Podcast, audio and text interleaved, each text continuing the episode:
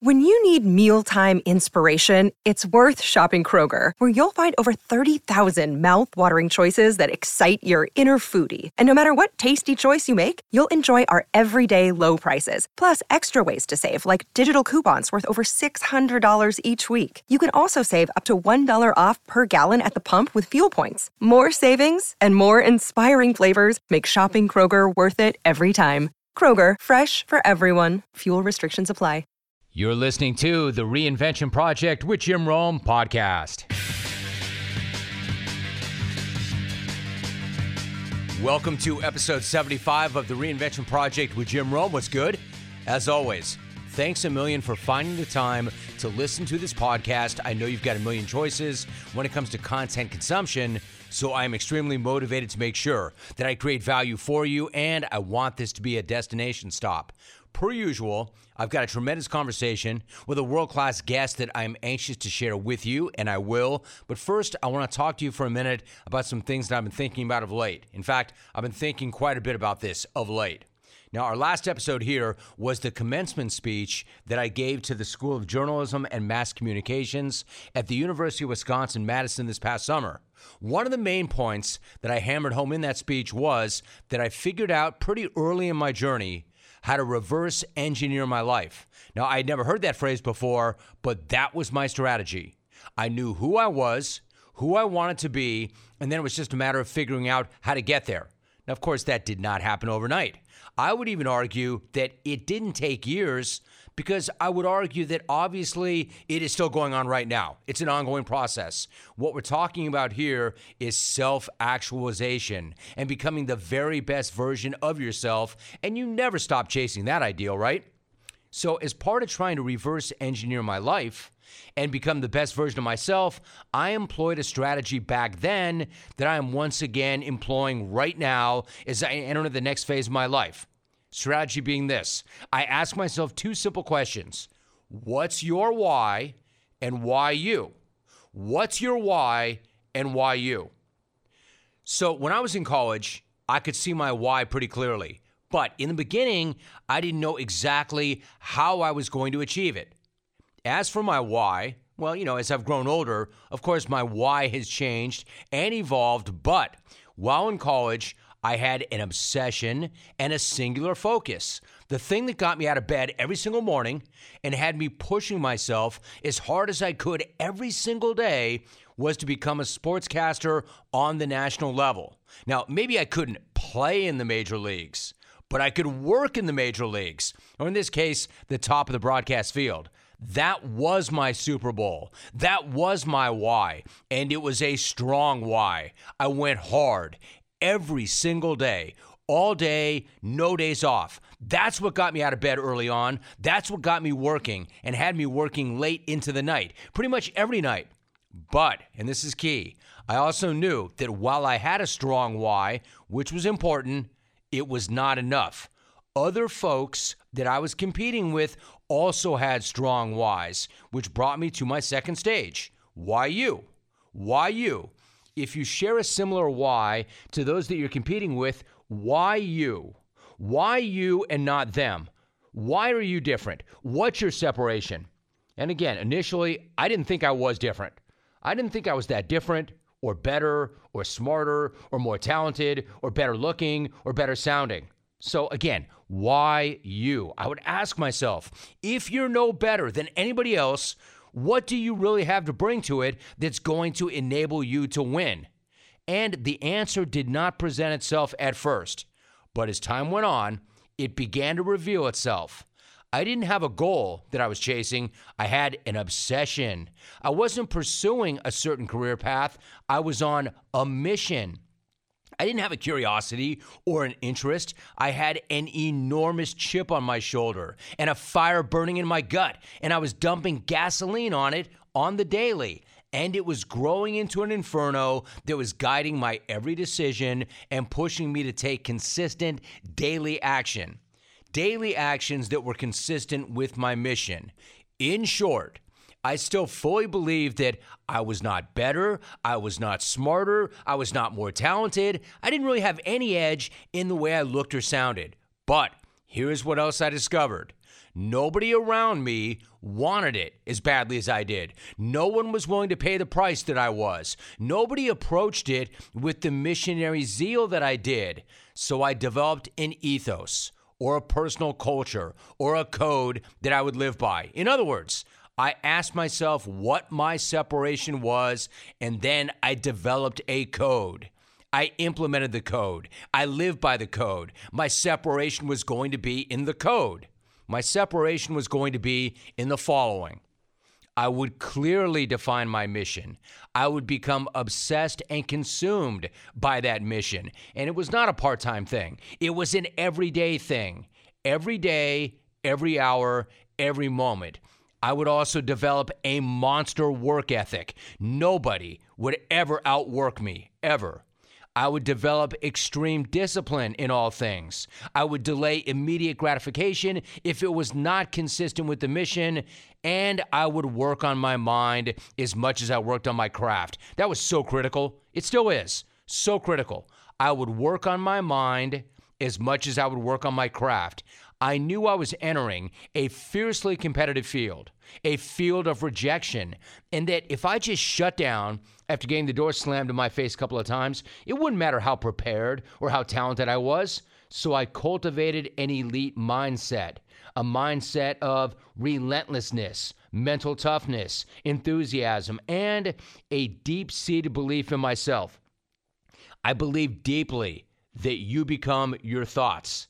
I rewired my brain with thoughts of positivity, resiliency, grind, and I visualized deeply what I wanted to become, what it would look like, what it would feel like. I was training my mind, my body, and my spirit for this life, and not for a job, not for a job, but for my entire identity. In other words, it was not a career, it was a lifestyle, it was an identity. I found separation in complete ownership as well.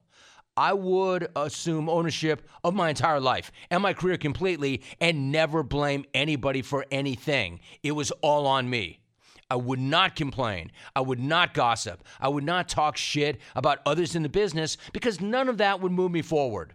And most of all, I found separation in knowing there were no hacks, there were no shortcuts, there were no magic pills, just grind, heart, determination, and a fierce desire to win.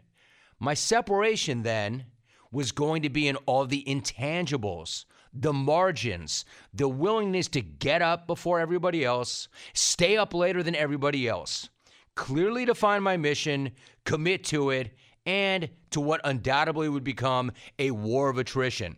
Because even if they were better than me, quote, better than me, they didn't want it as badly as I did, and they would drop out when it didn't happen as quickly as they wanted it to. Saw that time and time again. And the fact is, it worked. It worked. So I'm sorry to say, no new technology for me to point to, no new scientific discovery, just a common dude with an uncommon desire to get ahead and the ability to consistently hammer away day after day, week after week, month after month, year after year. Consistency wins, and knowing that everything good is on the other side of hard wins.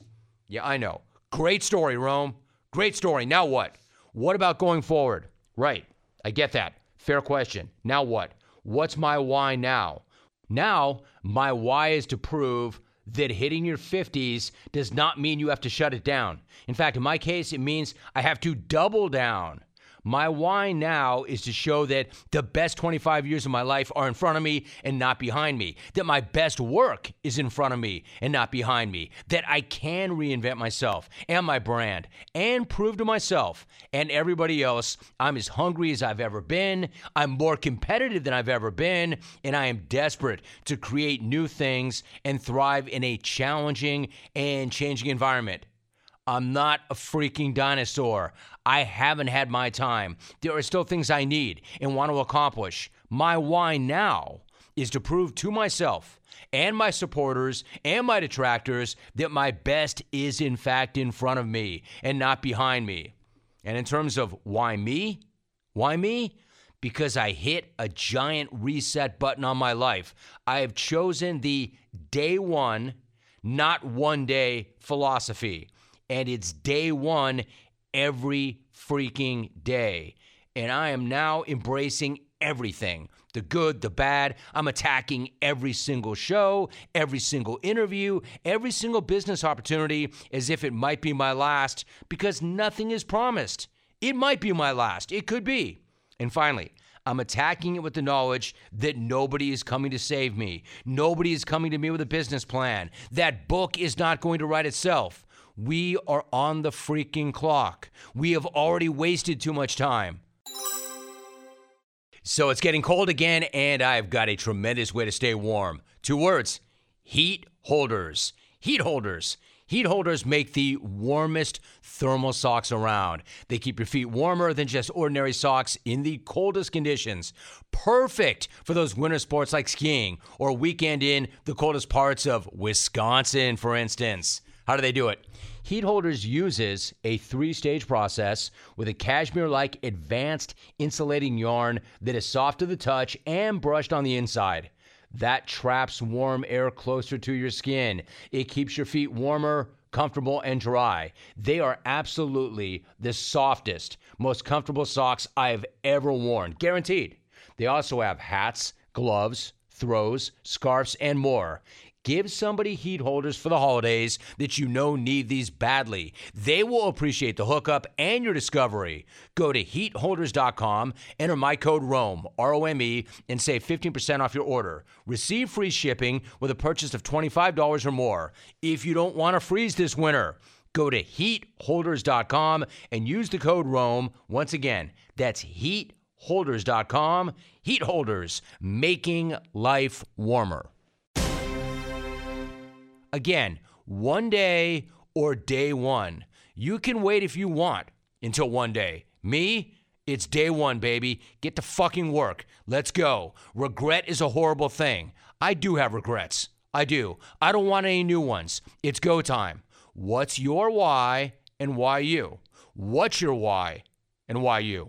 So now I'm anxious to get to this episode's conversation. Many of you may already know my guest, and if you don't, I am pumped to introduce him to you as this conversation is packed with insight and strategies on how to become a better leader, how to develop a stronger mindset in both yourself and the most important people around you, and to make them hungrier, and how to create energy. All important things. My guest is a best selling author. He is a sought out speaker. He's a consultant. He is one of the founders of the Table Group. He is Patrick Lencioni. I know you're going to love this conversation, and it's coming at you right now. Episode 75 of the Reinvention Project. Check it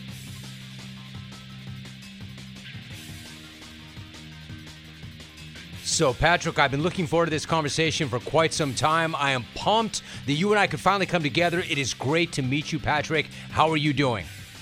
I'm doing great. It's great to talk to you, Jim. Listened to you for many years, and I'm excited. I love when I get to talk about sports. Awesome. All right, then. Let me ask you this, though. Before we do that, I want to ask you something. Like, I started this podcast with the premise that I wanted to reinvent myself top to bottom personally, professionally, mentally, physically, spiritually, and I wanted to ensure that despite Patrick being in my 50s, that my best years professionally and personally were actually in front of me and not behind me, that I had not yet done my best work. But I wondered if, if in fact that was possible. So I began this journey. You tell this amazing story about an 80 year old woman who cold called this great real estate company you work with. Can you start us off with that story if you don't mind? Because I think it's a great tone setter regardless of age. Yeah, you know, there's a guy named Brian Buffini in San Diego area who does real estate stuff. Great guy. And um, he had a, an 80 year old woman come to him and say, I want to put together my 20 year plan. And and he was like, okay, because they would do 20 year plans for people in the real estate business and everything else. And they worked the plan with her and she is crushing it. She's eight, she's 94 now, and she's still going. And I think that you know, God knows what we're going to be doing in our lives, and He He saves some of the best things that we can do for the end, and we should never give up. And we just have no idea what that's going to be. And um, and so I think the other thing that keeps us in there and keeps us healthy and interested is when we continue to have goals. And, you know, I'm 58. I've done a lot of different things. I'm more excited about my work now and about my family now and about other things I'm doing in my faith than I ever was when I was younger. And and yet we have this universal desire not to get older and yet so many times the the treasures in our lives are waiting for us. So i think our perspective is everything. All right so two things right there. I love the fact that there was an 80 year old woman who had a 25 year plan and i love the fact you and i are the same age. So i love the fact that at that age you feel better right now and more energized and with more purpose than ever before. Now you have a podcast and your podcast is called the working genius podcast. What do you mean by our quote working genius well, here's an interesting thing, Jim. I've been working for 27 years in my company, and I wrote a, bunch of different books. One called "The Five Dysfunctions of a Team" and other things. And people said, "Okay, those are your best books." Well, three years ago, I came up with this concept called "Working Genius," and it was because I was frustrated in my own job, and I came up with this concept around the six kinds of work that people have to do, and that all of us are meant to do two of them because we love them, and two of them we hate, and two of them are in the middle. And so I, I came up with this idea, and people said, There's something here. We launched a new assessment, and that became the working genius. And now we have a podcast, and we have almost a million people around the country who are using this already to understand what they're good at and what they suck at. Because we all suck at some things and we're all great at some things. And if we're doing the things that we're meant to do, we're going to be successful and joyful and make the world better. And if we're doing the things we're not meant to do, we're going to go home and kick the dog and treat our families poorly and, and probably live a life less than we're, we're meant to. So, the six types of working genius, which the podcast is based on, is just about figuring out your God given talents and leaning into those. All right. I was going to say, so you lean into the things that you're really good at. Let me ask you this. I would assume then, does everybody have a genius, Patrick? And if they don't know what it is, how do they find it? Yes. Everybody's got two. Now, some people have gone years without using it. Um, the, the way to find it, there's there's a 10 minute assessment that we have. And you go to workinggenius.com, workinggenius.com, and, and it takes 12 minutes. And then it sends you a report, a very robust way to understand all these things. And every single person has geniuses. The question is, are you living in those? And none of us can live in theirs 100% of the time, but we're not I don't I really don't think God put us on earth to live in our frustrations. Those are the two that we hate. And so many people will take this and say, "Oh my gosh, I've been in the wrong job or I can adjust what I do or my wife and I have been so frustrated for years because we didn't understand what we were meant to be doing." And so the the insights, whether you're a college student just getting started, or whether you're retiring and trying to decide what kind of work to do after you retire, or whether you're in the middle of your career and you're wondering why you're not happier, the insights come right away in the report. All right, so I want to backtrack to some of this in a minute. This is really interesting, but you've mentioned a couple of times about possibly being in a job that you don't like or you're frustrated. Betting on yourself in business can be highly rewarding, but obviously it comes with great risk. Risk being you do not have that steady paycheck that you had in the corporate world. You did this very thing yourself. I'm curious though, how tempted were you personally to accept a job offer from Apple's legendary co founder Steve Jobs when he wanted you to join him at Pixar? You know, it's so I was just telling somebody about this today. I don't talk about it a lot, but so he offered me the job and I realized that I really didn't want to do that task. He wanted me to run human resources. And I like part of that, but there's part of it I didn't like at all. And I thought, but it's at Pixar, it's cool, and it's for Steve Jobs. And and I thought, no, I want to do what I really love to do, which is to come up with new ideas around leadership and management. And I want to write about that. I want to speak about that. I want to help people do that. So at the time, it was tempting, but it would only have been for security and for what other people would say. And so I felt like I had to do the very thing that every morning when I woke up, I would be excited to go to work. And I have been for 27 years. And um, I'm really grateful to God that I did that. And my dad was saying, like, hey, Pat, what are you doing? You have benefits. You'd have a this, you know, it's so easy to want safety. But when safety comes at the expense of passion, um, it's it's it's a really it's a real expensive trade off. That's gold. That's gold. I love that. I love also that you admitted that, hey, why would I really be doing that? Only for security and only for optics and only for what other people would say. Patrick, you mentioned leadership. So what, so what does it take to be a great leader? And secondarily, if somebody is starting off or somebody wants to become a great leader, where should they start? Okay, I love this question, Jim, because I would work I was working on on leadership for 20 something years and I realized one day that some people couldn't possibly use all the stuff that I was I was writing about and speaking about if they were lacking one thing. And that's the proper motive for becoming a leader. Because you know, Jim, how people will go on uh, at a graduation speech and they'll they'll say, "Everybody, you're going to graduate from college. You should go out and be a leader." And I always want to say, "No, don't do it if you're doing it for optics or for power or for to be famous. Do it if you have the right motive. And the right motive for wanting to be a leader is because it's a responsibility to serve others. The wrong motive is because it's a reward that I will look good, I'll make good money, I'll get to do what I want, it'll be cool, I'll be famous. And the Silicon Valley and other companies are full of people that are leading for the wrong reasons. And you can see that they cause a lot of pain. A person should say, I'll be a leader, but I'm going to do it because I'm going to put others before me.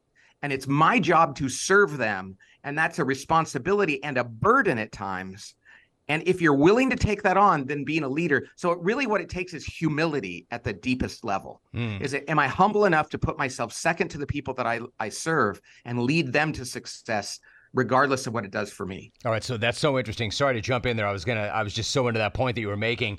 I'm gonna say something right now, Patrick, and I've got my team. They're here, they're listening. They're on the other side of the glass, and I will own this, and I'm sure cool. they will agree with this. But I'm guilty of this. I'm guilty of this, and I know I have to improve in this area. area but how often do you encounter leaders who under communicate, and what are the types of problems that arise as a result?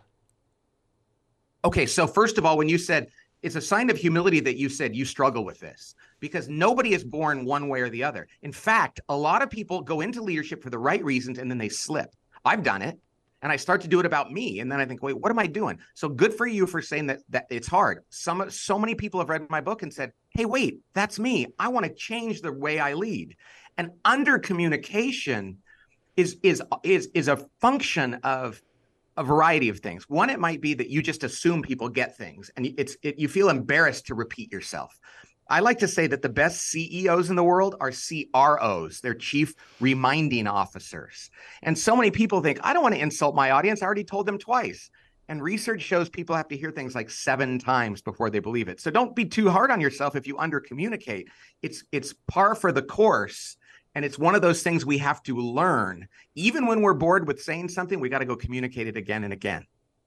All right. So that said, then, if they need to hear it seven times, is there any fear or danger in over communicating? I have a great answer for you on this. No. Nobody ever left a job because they said my boss told me too much about what was going on. Nobody ever got frustrated in a relationship because somebody told them they loved them too much. And we're always so worried about over communicating. The thing is, it's really hard to do. And I guess until until we start seeing an exodus from the job market of people like my CEO tells me too often about how important what I do is and what we're working on, it's 99% of the time the problem is under communication. So I would say nobody should worry about over communication it's just it's just so it's, it's kind of like i talk about conflict in the workplace. Most of the there's too little con, real good conflict in the workplace too too little arguing and debating. And so people go well what happens if we argue too much? And i'm saying well let me know when you get there because almost every team i work with doesn't really argue well. And as a result they go out in the parking lot and they talk about each other behind their back when what they ought to do is confront one another. And that just doesn't happen Mm, really interesting. Let me sidebar for a minute. Like, the thing I like about this podcast for me is I'm not doing what I do all day long every single day, and that's talking sports. Now, I bring other people on this podcast it. and say, hey, you know what I like about this podcast? I get to talk sports. So, why don't we meet in the middle right here for a minute? We're talking about leadership, and I talk to coaches every day, all day, and I have for decades. When you look around, regardless of sport, who are some of the coaches or managers that, that strike you as really good leaders? Okay, first of all, I love what you said because what I like to do is talk about sports as it pertains to life. Yeah. And, and I think that's what you're doing. And that's interesting to me because so many people look at sports and they draw analogies. The funny thing is, so many people in sports look to business and other things for analogies. So I love what you're doing here. The, the leaders that I love the most, I mean, I think Tony Dungy has to be one of them. I mean, a, a, a sincerely humble guy and a guy that stuck to his principles and he knew when to walk away from what he was doing because it was too much. But I just love how he went about doing that. Now, that's not to say that his gentle style is the only one, but I just love who he is. You know, a, another guy I love is Eric Spoelstra, who I know a little bit, and he uses our my stuff around teamwork. And he's such a humble learner, and he has coached teams that had LeBron James and and Wade and all these other guys. He's also coached totally under talented teams, and he's coached them up he's had great teams, he's had middling teams, he's had lower teams. He's still coaching and he just loves the process, loves the people. So he's another one of my favorites. So Eric Spoelstra and Tony Dungy are two of those.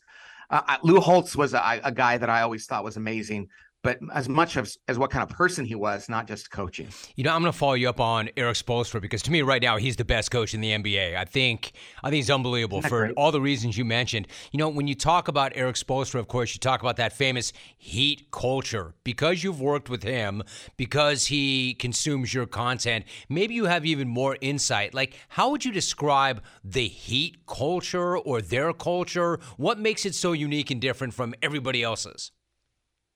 Well, I would say, first of all, it's based in humility. And that is, he does not think that he's the most important guy in the room. He cares about everybody in the organization the players, the staff, the, the trainers, and everybody else. And he thinks it's his job to actually lead all of them so that the whole place works together well, as opposed to some coaches who think, hey, it's all about sports, leave me alone. I don't want to hear about any of this other stuff. He actually looks at the whole organization. And you got to give Pat Riley for credit for that too, and that he's still the coach there. The other thing is team first, it's not ego first. And um, that's why, like this year, what they did was just crazy. They they have to play a play-in game to make it to the playoffs. They have the most undrafted players on their team, and they almost win the championship and that is because this guy is team first. He himself is humble. It's not about him. That's what makes him, I think, like you said, maybe the best coach in the league. I think so. Now, Patrick, you mentioned principles. I want to ask you something. What is more important when leading a team? Is it hammering home policy and making sure that the team knows all the rules, or should the leader of the group spend more time informing them of their principles or his or her principles? Yeah, principles and culture drive it, not policy and compliance. And it's so much easier to lead when you have principles and you know what they are and you give people those those guardrails and then you tell them whatever you do, do, choose your own way as long as you're within those principles, as opposed to coaching like with a joystick. Like when I coached little kids and they didn't know how to play the game, you'd have to tell them where to go and everything else. The best coaches don't overmanage. They give people the guardrails for what's acceptable and then they turn them loose and they keep them focused within those principles or that culture. All right. So now you make the distinction between core values and accidental values. What is the difference? Okay, so a core value, and people talk about values now in an organization, and they usually have a list of 10 things. A core value is that two or three critical things, like if you're going to play on this team or you're going to work in this organization, here's the two or three qualities that you have to have, or you're not going to love it, we're not going to love you, and it's not going to be a fit. So those are things that are real and true. Accidental values are values that creep into an organization that aren't really intentional, but you look around one day and you realize, uh oh, this is starting to invade our culture. I remember there was a time early in my company's history where all of us had kids and we had young kids. And suddenly everybody we hired had kids too. And we were like, why do we only hire people with little kids? And it was like, well, these are the only people we know. And we said, so we don't have any older employees, we don't have any younger people.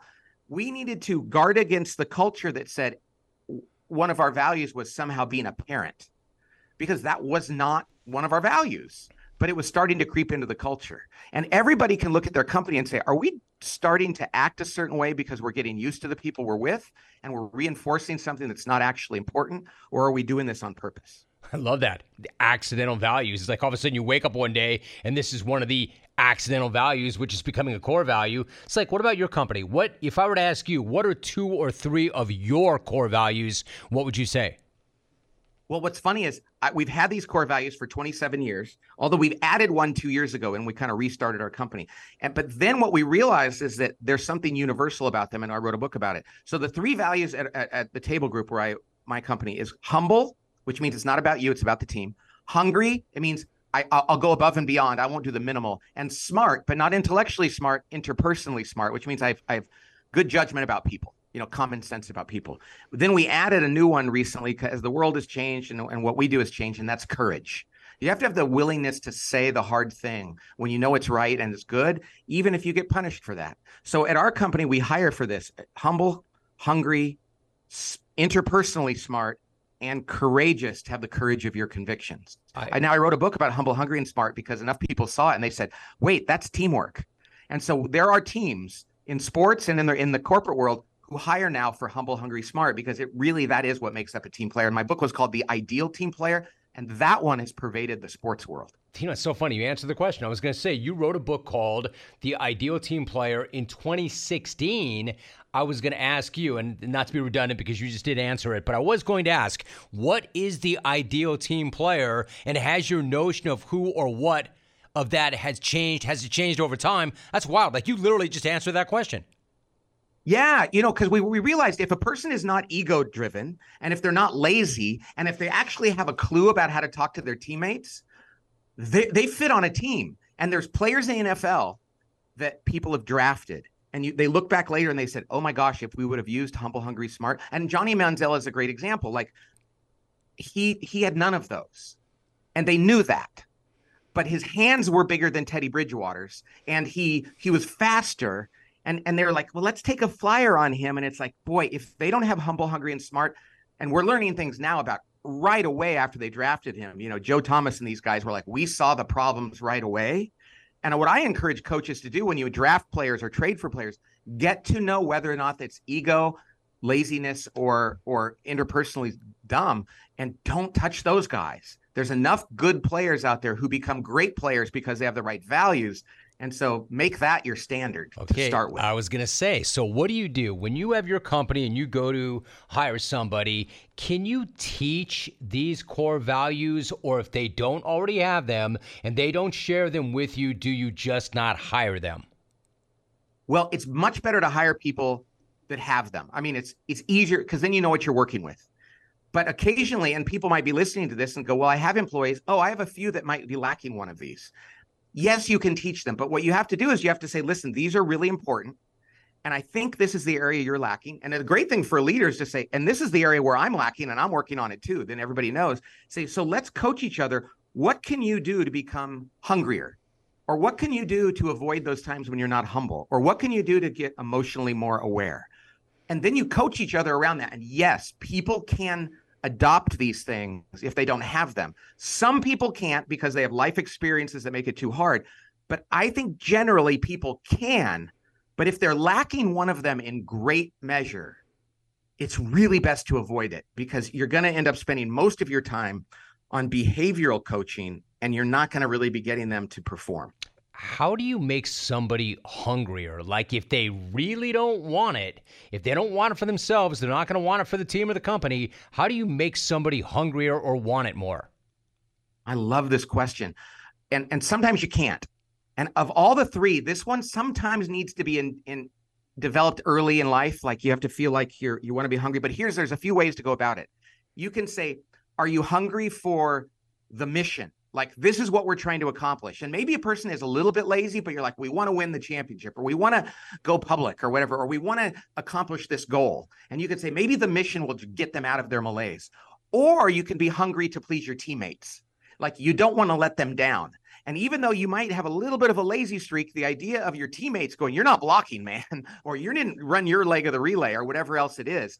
So sometimes that'll do it but if a person can't be motivated by letting not letting down their teammates or the mission, then let them go someplace else where their level of hunger might be appropriate. But if you keep them, you're going to be hurting your own culture and lowering the standards of everybody else. Yeah, Patrick, there's no way I would let you go without talking mindset. I want to ask you how often do you work with people and see people who are suffering and suffering because of their perceived limitations and that story or that movie that they're running over and over again in their own minds, which becomes a really negative narrative, which may in fact might not be true and probably isn't true? How often do you run into that? Oh, all the time. I mean, and we're most people are not even aware if they're doing that. That's why Jon Gordon, who's one of my favorite people in the world, and he's, he he wrote, just wrote a great book called The One Thing. He talks about this very thing. It's like we let things creep into our minds, and um, I think every human being in the world needs to be in a good therapy situation, which is really being coached around their attitude. And and bad therapy is really bad but I think most people in the world need it to be reminded like what's true and what's real and what am I letting in and what's within my control. And so I think that every CEO, every coach, every athlete, every employee I meet with, there's probably the most successful ones are the ones that don't let themselves become victimized by things that they don't need to be worrying about. But it's so easy in the world to do that. More more now today than ever probably because so many distractions, social media and everything else. Well, and so much negativity. It's not hard to find. Oh, it's not hard to find. So if this is an issue and then your first step is just being aware that this is an issue and this is what's happening, but you don't have to believe it or accept it. Like how do you fix it? What's the process for fixing it or beginning to improve and fixing it? Okay, so I can't do it, Jim, without God, without prayer. I'm a I'm a follower of Jesus, and so I have to pray every day to stay in the positive and in the good. Because you're right, the world is out there, and there's a I believe in the devil, and he's out there saying, "No, come to the negative stuff.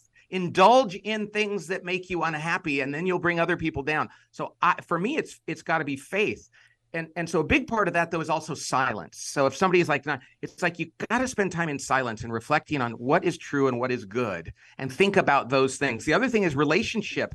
Be with people who do that with you and don't be with people that are dragging you into the negative. and um, so those are the things that i think are most important. And that's how it works for me. And by the way i'm going to tell you something jim. I love what you're doing. This is what you're doing right now in your career is going to be is life changing for people.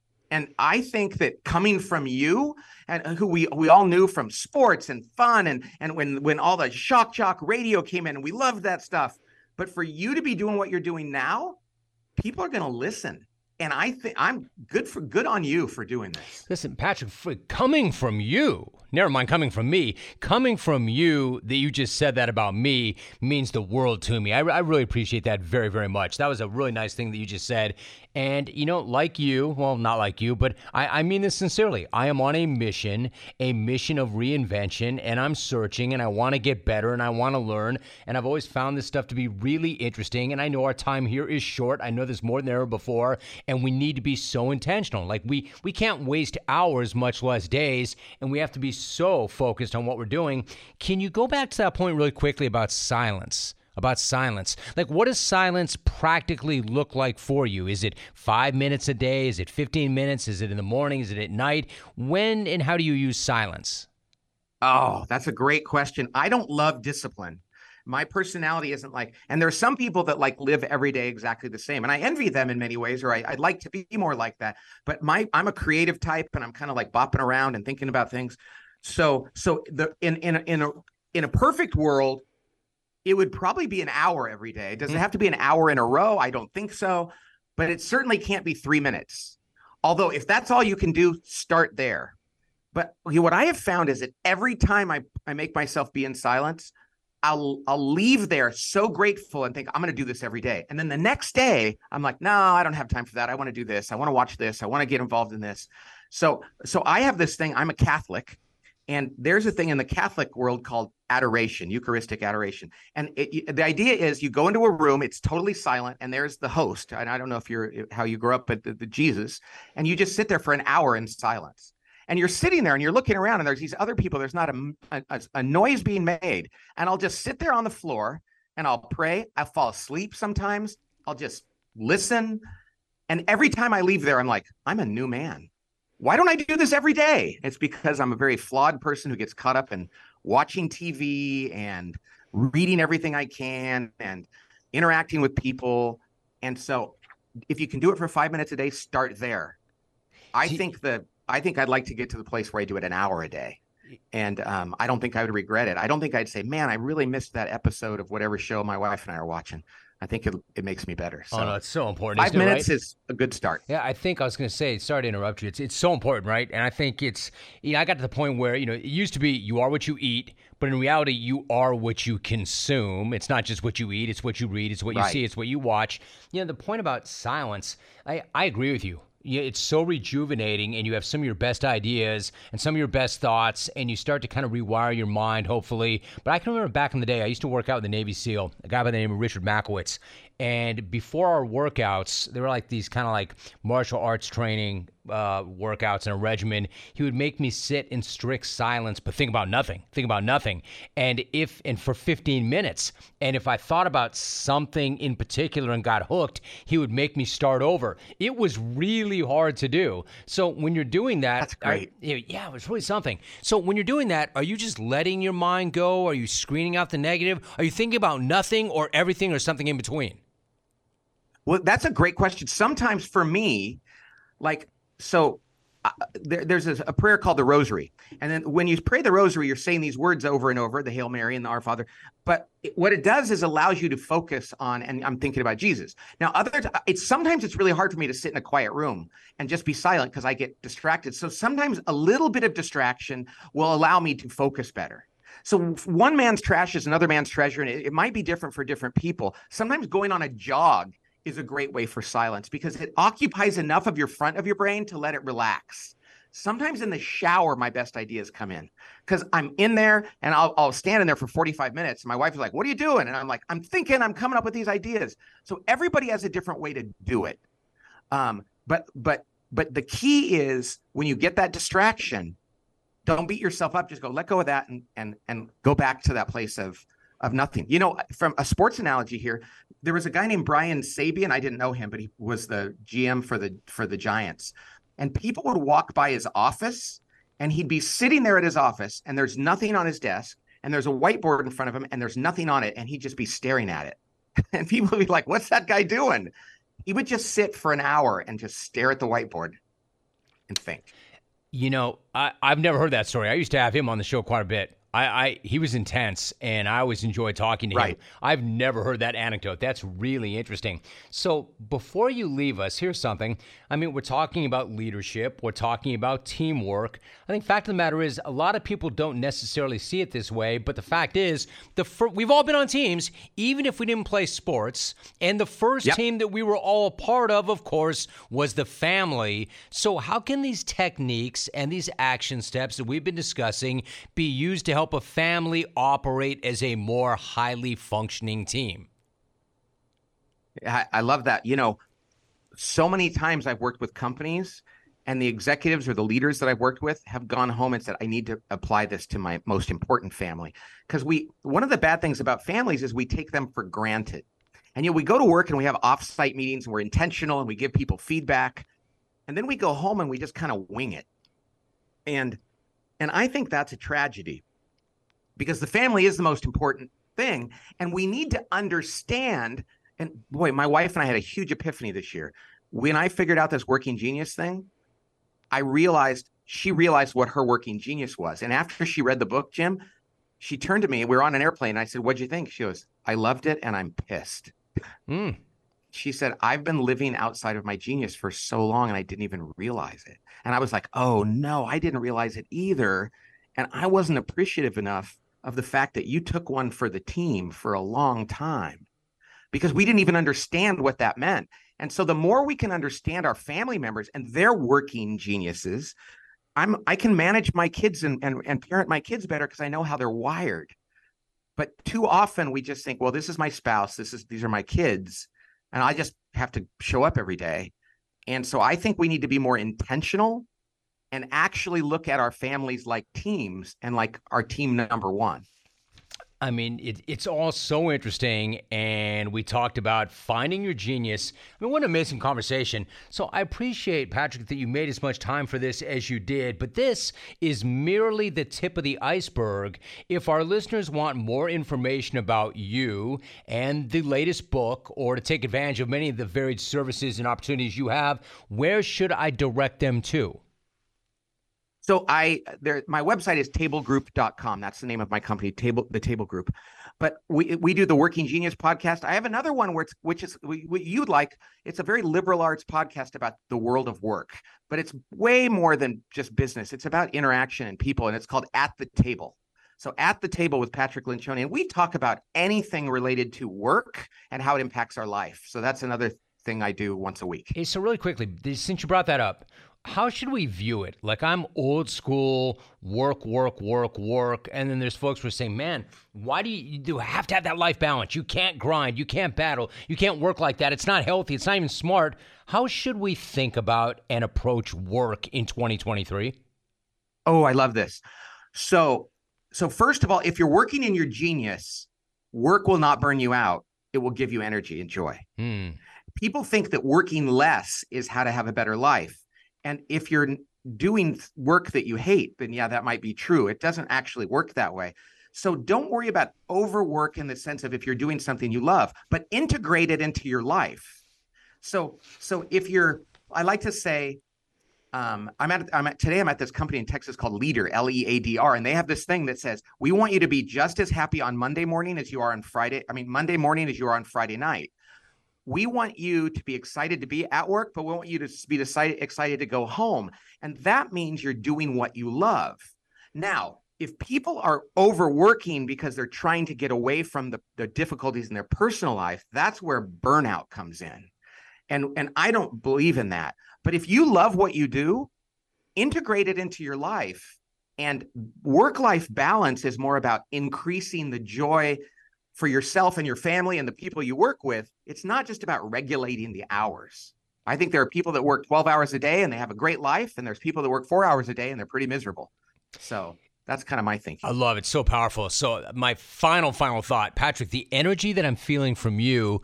Does this come from your purpose, your mission, your faith? Are you a workout guy? Is it nutrition? We and energy's everything and we all want more of it.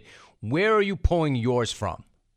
Yeah, so faith first and and foremost. I mean, and I I've learned that later in life, Jim. I mean, I was always part of eh, that was always in my life, but I didn't understand the centrality of it and understand what it meant to be loved by God until I got older. I had to deal with some things in my life. And then family is so important. But but the the the friends I have both at work and in other places that is like my extended family and i and it all of that goes together. Do i do i exercise? Yes. I love to play sports. I'm getting a little older and my hips don't let me do the same things i used to. So i work out now to take care of my body which sucks because i really liked it better when i could just go play hoops and i would take care of my body that way. So i do all those other things. I try to eat well and all of this but it's faith family and friends that are to me the the the the the, the, primary focus. I lied. I lied. I lied. See, here's the problem. When you say interesting things as an interviewer, it is my job to follow them. So I really do promise this will be the last one. But you mentioned friends. Oh no, I love this. This, Patrick, this is this like, is great. Like you, as somebody who's running a company, who's traveling, like you said, you're in Texas right now, friends. You're energized by your friends. What, what does that look like? I mean, do you find, like, you want to be there for your family, you want to be there for your spouse, you want to be there, but h- how do you find the time for your friends, and how do you spend that time with your friends? How do you pull that energy from your friends? What does your social life look like? Well, this this is a particularly interesting question because for years I have four boys. It was just with wow. chasing the boys around. Yeah. And my wife would tell you too, it, it was our boys ahead of our marriage because you know, like we're so busy. Today, my kids are older. I have one left in high school. And so they don't need me like they used to, which kind of sucks, but it's kind of important. And so I'm really re-nurturing friendships. And my wife and I are starting to do different things together, which is wonderful. But one of the things I found is if you hire well and you take care of and love the people you work with, all of my friends don't work with me, but the people that work for me, I spend I spend 45 hours a week with them. And I love being with them. And so when I come home from work, my wife will say, You get to spend time with your friends because you love the fact that you get to work with them. And it is true. Now, I have friends outside of work too. Guys are terrible at nurturing friendships outside of work. And that's one of the things I wish I had done differently. I would tell my sons, You got to do that. But um, I'm really glad now that at least I work in an environment. Some people work in a place where they pull up and they see the cars in the parking lot and they're just like, Oh no and we've been fortunate in my small company to be able to surround ourselves by people we just love to be with. Yeah, I feel the same way. We my crew is small and it's tight, but from day one, when somebody walks in and I talk about whether or not, I mean, there's a culture, there's a work ethic, there's a standard. But I said, look, this is a very small, confined space. We need to be harmonious. That doesn't mean that you tell me what you think I want to hear. I want you to tell me what I need to hear. But we all have to get along. We can't have toxicity. We can't have negative energy. It's just not going to work. We have to like each other and certainly respect each other. Patrick, that that was a tremendous conversation. I appreciate you. I appreciate your time. I appreciate your insight, and I am so glad you and I finally came together like that. I am too, Jim. After listening to you all these years, this has been a treat. So I, I appreciate you having me, and God bless you.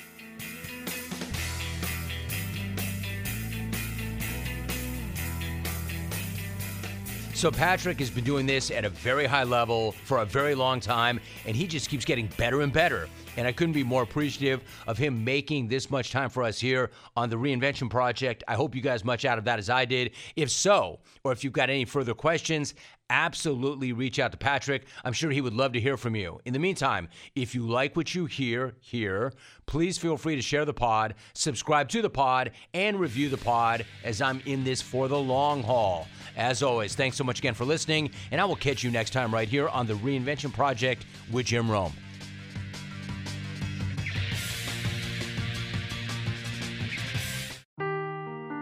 Seeking the truth never gets old. Introducing June's Journey, the free to play mobile game that will immerse you in a thrilling murder mystery. Join June Parker as she uncovers hidden objects and clues to solve her sister's death in a beautifully illustrated world set in the roaring 20s. With new chapters added every week, the excitement never ends. Download June's Journey now on your Android or iOS device or play on PC through Facebook Games.